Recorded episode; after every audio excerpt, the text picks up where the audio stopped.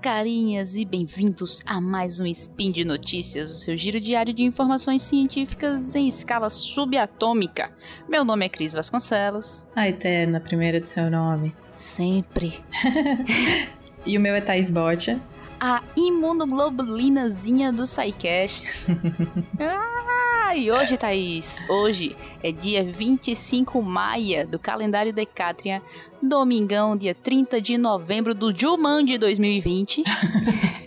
do calendário gregoriano. E aí, galera, pega seu cafezinho que a gente vai conversar sobre aqueles suplementos que a gente recebe no WhatsApp para prevenir Covid. Será que tem alguma coisa ali que faz sentido? Será que tem ciência por trás? Eita, Lele.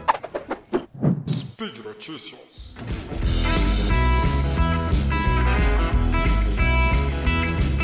Olá, pessoas! Eu sou a Jujuba e tô passando aqui para falar que esse spin é um apoio da Promobit uma comunidade feita por pessoas que encontram e compartilham as melhores ofertas da internet para todo mundo. O legal dessa comunidade é que as ofertas são enviadas por pessoas reais que usam mesmo o site. A Promobit tem hoje mais de um milhão de pessoas cadastradas na plataforma. Você com certeza vai encontrar aquela promoção que estava esperando. Acredita, tem de tudo e mais um pouco por lá. Então, se você ficou curioso, baixe o aplicativo, entra no site, procura aí Promobit, que eu tenho certeza que você não vai se arrepender. Ainda mais nesse mês, né?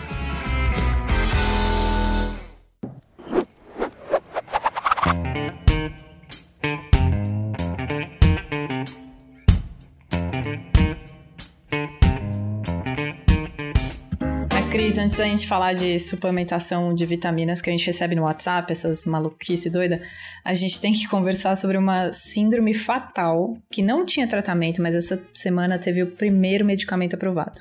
É, Thaís, vamos atualizar as pessoas sobre isso aqui. E a ó, gente tá informação tá aqui, ó. É, ó. E a gente está falando é da síndrome, a síndrome de Hudson-Gilford, ou conhecida como progéria, que Olha. também é a síndrome do envelhecimento precoce, que é uma síndrome bem rara, Thaís. Ela uhum. comete de 350 a 400 crianças no mundo. E sim, a gente está falando aqui de crianças porque a síndrome é fatal e ela resulta em morte por insuficiência cardíaca, infarto ou derrame antes dos 15 anos de idade. Thaís, o que ocorre nessa síndrome é que a criança ela nasce com uma mutação no gene responsável pela produção da proteína que a gente chama de lâmina A. Essa é uma proteína, essa proteína tem esse nome porque ela faz parte da lâmina nuclear, que é a membrana do núcleo das células. A mutação nas crianças com progeria ela faz com que seja feita uma versão defeituosa dessa proteína. E essa versão defeituosa a gente chama de progerina. Ela produz essa versão defeituosa em grande quantidade. E aí, essa progerina acaba desregulando a divisão celular e o reparo ao dano na célula, o que resulta na morte precoce da célula. E ó, Thaís, essa mutação ela é em um único nucleotídeo do gene dessa proteína, que tem um pouco mais de 600 nucleotídeos. Isso é, daqueles 600 ATCGs que tem, apenas um é alterado. Só que essa mutação, Thaís, ela é conhecida como mutação hum. sem sentido. Olha só, mutação é, nonsense.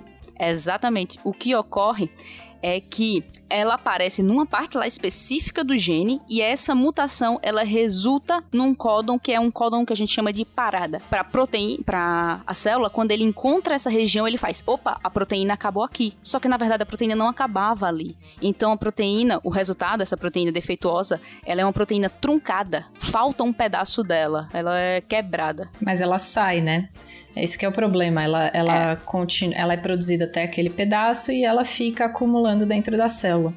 Isso Essa aí. versão truncada, ela fica presa na membrana da célula e ela não pode ser substituída por uma proteína nova. E hum. faz com que essas células envelheçam muito mais cedo e tornam os vasos sanguíneos, tecido conjuntivo mais rígido, porque ele fica fibroso tá? Você tem um tecido de cicatrização acontecendo quando tem célula morrendo e ela vai ficando, a pele vai ficando mais rígida de qualquer jeito, não tem como. As crianças com essa síndrome, elas geralmente parecem normais quando elas nascem, mas elas mostram esses sinais nos primeiros dois anos de vida. E ao longo da vida elas vão mostrando perda de cabelo, gordura corporal, rigidez articular, doenças cardiovasculares e outros sintomas do envelhecimento acelerado. E além disso tudo, essa síndrome não tinha tratamento, né?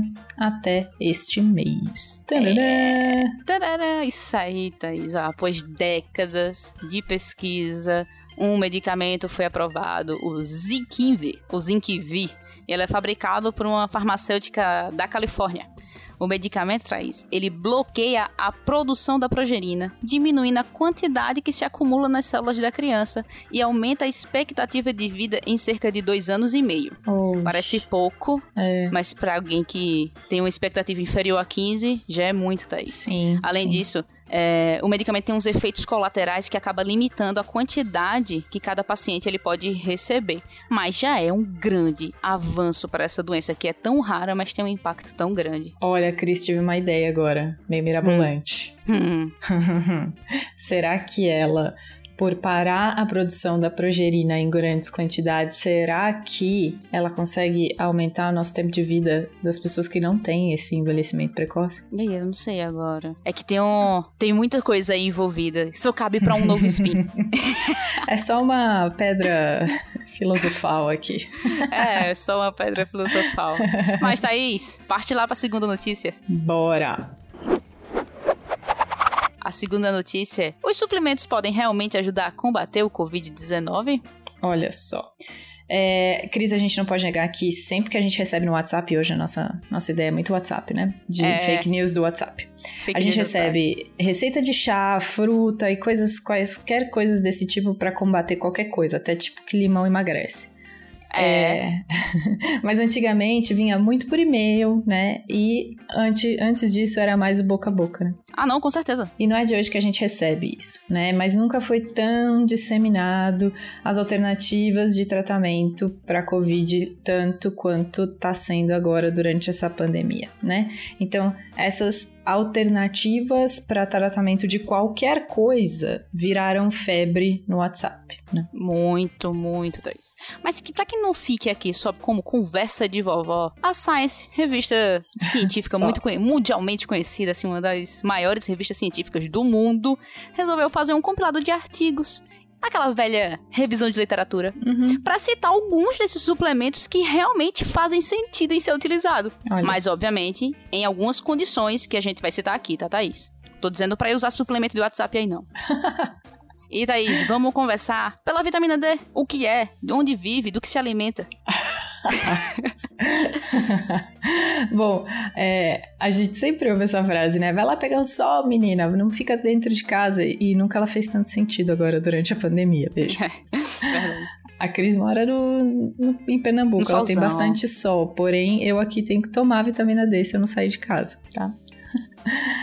É, o nosso corpo ele é capaz de produzir naturalmente vitamina D com a ação de luz ultravioleta. Então, a luz ultravioleta, quando, ela bate no nosso, na nossa pele, tem uma camada da nossa pele que é capaz de converter a molécula é, em vitamina D, uma molécula que a gente produz em vitamina D.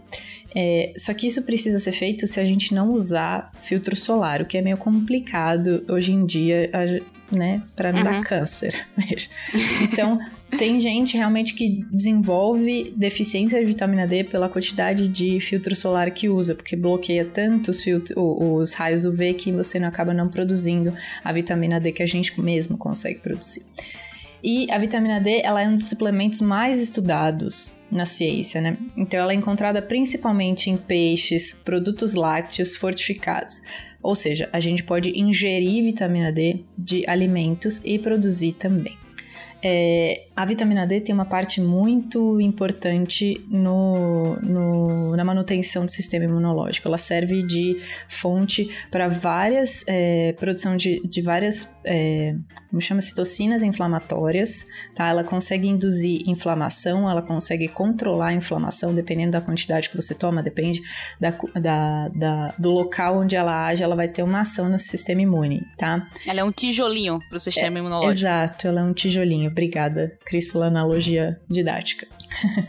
Alguns artigos relatam que a vitamina D ela age como um componente que pode ajudar a prevenir infecções respiratórias em pessoas com deficiências dessa vitamina. Mas a palavra-chave aqui é deficiente. E usando as palavras de Susan Lenham New, a chefe do Departamento de Ciências Nutricionais na Universidade de Surrey, na Inglaterra, ela fala assim: se você tem vitamina D suficiente em seu corpo, não há evidências de que se você tomar mais vai fazer alguma diferença real. Isso é um problemão, né? Porque a gente está na era do suplemento. Então, se você fica assistindo TV muito tempo, daqui a pouco vai passar uma propaganda de um suplemento que eles vão fazer você acreditar piamente que você precisa, uhum. né? E aí a hora que você acredita piamente que você precisa e você recebe de alguém no WhatsApp dizendo que vitamina D combate o Covid, creu. creu, né? Lembrando que se a gente ingerir muita vitamina D, a gente pode criar novos problemas de saúde, a gente pode causar dano em alguns órgãos e a gente leva um aumento perigoso do, da quantidade de cálcio no sangue, tá? É, a vitamina D, além de ajudar no sistema imunológico, ela age é, colocando e tirando cálcio dos seus ossos, tá? Ela ajuda numa glândula, ela ajuda a, a calcificar os ossos, os ossos e ela consegue tirar cálcio do, do seu do, dos seus ossos, colocar no sangue, se você precisa de cálcio para fazer contração muscular, e ela põe nos ossos de novo se você precisa calcificar os ossos, ou seja, metabolismo de cálcio, osteoporose a primeira trata, primeiro tratamento que aparece é a vitamina D, tá? Quanto à vitamina D para o Covid, existem grupos de pesquisa estudando se realmente tem um potencial para ser utilizado para ajudar o tratamento, mas até agora nada foi conclusivo. Nenhum estudo mostra realmente, olha, age desse jeito, age daquele jeito, é melhor usar assim, é melhor usar assado. É, Thaís. Ah, mas sabe outro que eu ouvi? O zinco, hum. tá? O zinco, ele é um mineral que é encontrado em carne, feijão, ostras e ela tem ação relacionada com a redução dos sintomas de resfriado, sabia disso? Olha só. Além de todas as funções que o zinco tem no corpo, ele também está relacionado com a redução de sintomas de resfriado. E alguns estudos, três, mostraram também que a suplementação de zinco reduz a possibilidade de morte por pneumonia. Que tal? Olha só. Que tal? Que ótimo. Que ótimo. É. Vamos tomar zinco. Mas, claro, Thaís, quando a gente tá falando de Covid, essas pesquisas são todas indiretas. São a ação do zinco em alguma síndrome respiratória, não especificamente o Covid. No entanto, o que a gente sabe até agora é que o zinco ele pode diminuir a duração da infecção, tá? Uhum. A duração da infecção, mas não a gravidade dos sintomas. E assim como a vitamina D, isso ocorre principalmente em pessoas com deficiência. Suplementação de zinco em quem tem deficiência de zinco. Posso falar? Hum, produção de pode. anticorpos precisa de zinco. Ai. Então, quando a célula B está produzindo as imunoglobulinas, o jeito que a Cris me chama aqui, precisa de proteína que tem zinco. Então, precisa de proteína que tem zinco, então o zinco ajuda também na manutenção da imunidade, tá? Só para lembrar isso. E só para hum. finalizar, Cris, a gente tem a nossa querida vitamina C, né? Que é pau pra toda obra, né? Oh? Pau para toda a obra, completamente. Ela é encontrada naturalmente em frutas, em vegetais, especialmente os cítricos, óbvio, pimentão, tomate, por exemplo. A vitamina C é um antioxidante, ela é o ácido ascórbico, ela é importante para o sistema imunológico também e também para prevenir inflamação. Só que aí tem um limite tá? Uhum. Alguns estudos em humanos encontraram uma incidência menor de pneumonia entre pessoas que tomam vitamina C, sugerindo que vitamina C pode prevenir a suscetibilidade a infecções de trato respiratório inferior sob certas condições.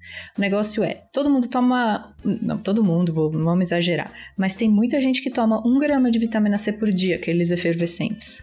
É, que equivale a 50 laranjas. É, só que em que situação um ser humano, nem na em que época da vida do ser humano na Terra, tu comeu 50 laranjas? Uhum. Tipo, isso é hipervitaminose, sabe? E a gente tem uma história ainda de que tudo que é excesso vai embora, né? Você tá tomando uhum. lá seu 1 grama de vitamina C por dia, você sabe quanto daquilo você precisa, quanto seu corpo vai absorver?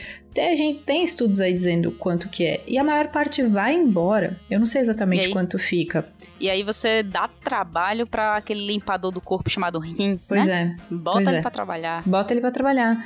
O negócio é que, assim, a gente tende a falar, ah, um centro, um ai, de ah, zinco, não sei o que, aquela história toda. Isso é muito. A chance de você ter uma hipervitaminose é muito maior do que você ficar saudável. E hipervitaminose é tão ruim quanto uma hipovitaminose, tá? Então é ruim porque é uma condição que não é o seu normal, entendeu?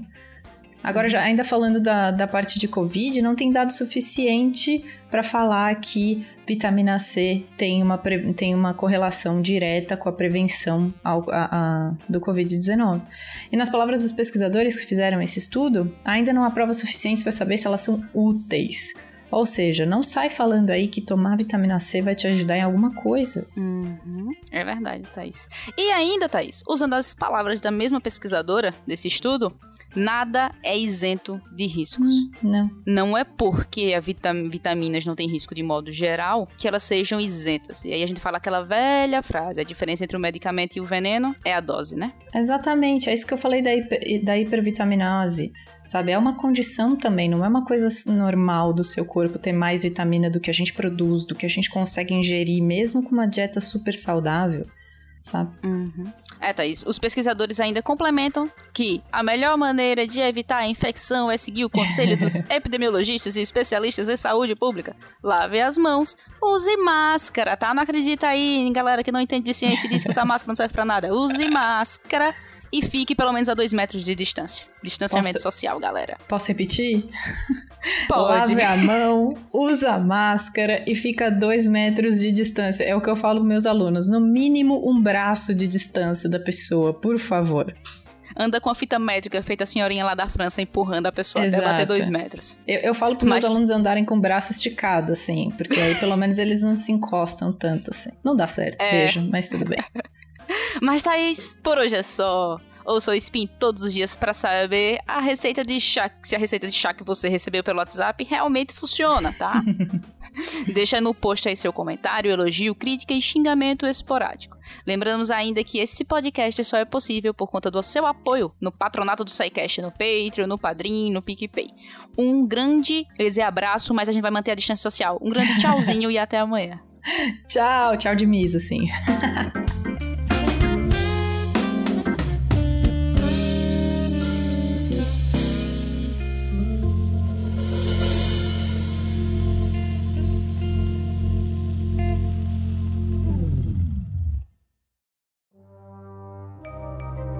Este programa foi produzido por Mentes Deviantes.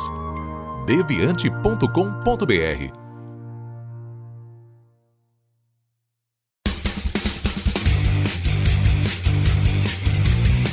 Cortes, edição de podcast.